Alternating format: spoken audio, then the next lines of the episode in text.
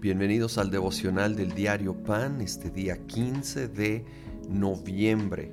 Vamos al capítulo 12 del Evangelio de San Juan. Desde el versículo 1 leemos, seis días antes de la Pascua llegó Jesús a Betania, donde vivía Lázaro, a quien Jesús había resucitado. Ahí se dio una cena en honor de Jesús. Marta servía y Lázaro era uno de los que estaban a la mesa con él. María tomó entonces como medio litro de nardo puro que era un perfume muy caro, y lo derramó sobre los pies de Jesús, secándoselos luego con sus cabellos, y la casa se llenó con la fragancia del perfume. En esta preciosa escena vemos nuevamente a Marta sirviendo como era su, su pasión y, y debemos de seguir su ejemplo de servicio y a la vez el ejemplo de María, la adoradora, que en ese momento derrama este perfume costoso, todo sobre los pies de Jesús. Y aunque hubo crítica de Judas precisamente, ella estaba enfocada en honrar a Jesucristo, en dar este regalo extravagante de adoración. Era un acto de adoración. Y a la vez dice que lo estaba preparando para su sepultura, algo que sin duda ella no entendía. Oh, cuando nosotros adoramos, cuando nos rendimos a Él en adoración apasionada, adoración extravagante de todo corazón, aun cuando no hay ganas, aun cuando parece ir en contra la lógica humana. Algo poderoso sucede. A veces ni entendemos lo que realmente se desata en el mundo espiritual. Que seamos aquellos adoradores. Dice que la casa se llenó de la fragancia del perfume. Cambió el ambiente en esa casa. Cambiemos el ambiente en nuestras vidas, en nuestras casas y sí, cuando podemos estar reunidos en las casas de Dios, las iglesias, llenemos el ambiente con el perfume de la adoración a aquel que es digno.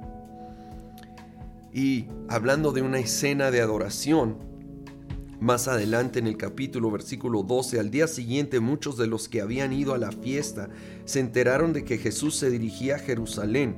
Tomaron ramas de palma y salieron a recibirlo, gritando a voz en cuello, Osana, bendito el que viene en el nombre del Señor, bendito el Rey de Israel. Y en esta muy famosa escena de Jesús entrando a Jerusalén en esa última semana antes de ir a la cruz, muchos reconociéndolo como rey, sacan las ramas y empiezan a gritar, Osana, y ya lo he llegado a comentar, pero es una palabra tan poderosa porque tiene dos sentidos, Osana. Por un lado es una declaración de alabanza, pero técnicamente la definición exacta de Osana es salva. Así que es tanto adoración como un clamor. Salva. Hoy, ¿cómo necesitamos esto en estos tiempos? Osana, sé exaltado, Señor, sé glorificado, te reconocemos como Rey y a la vez, Osana, sálvanos. Te necesitamos como nunca. Ven a salvarnos. Y realmente ellos estaban clamando sin entender la profundidad de lo que estaban diciendo, porque a los días Jesús los iba a salvar en una cruz, en una manera que ellos en ninguna manera entendían en ese momento. Y tal vez no entendemos cómo nos va a salvar, pero sabemos que Él es nuestro Salvador y que debemos levantar nuestra voz a Él. Así que hoy decimos, Osana, Osana al Altísimo, sé exaltado, sé glorificado, coronado como Rey. Y Osana, ven a salvarnos. Señor Jesucristo, te necesitamos desesperadamente. ven a nuestras vidas, ven a nuestras familias, ven a nuestra iglesia, ven a nuestra ciudad, nación y mundo entero.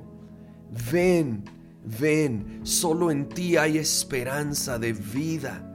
Ven, Señor Jesucristo, te adoramos, te glorificamos. En el nombre de Cristo Jesús. Amén.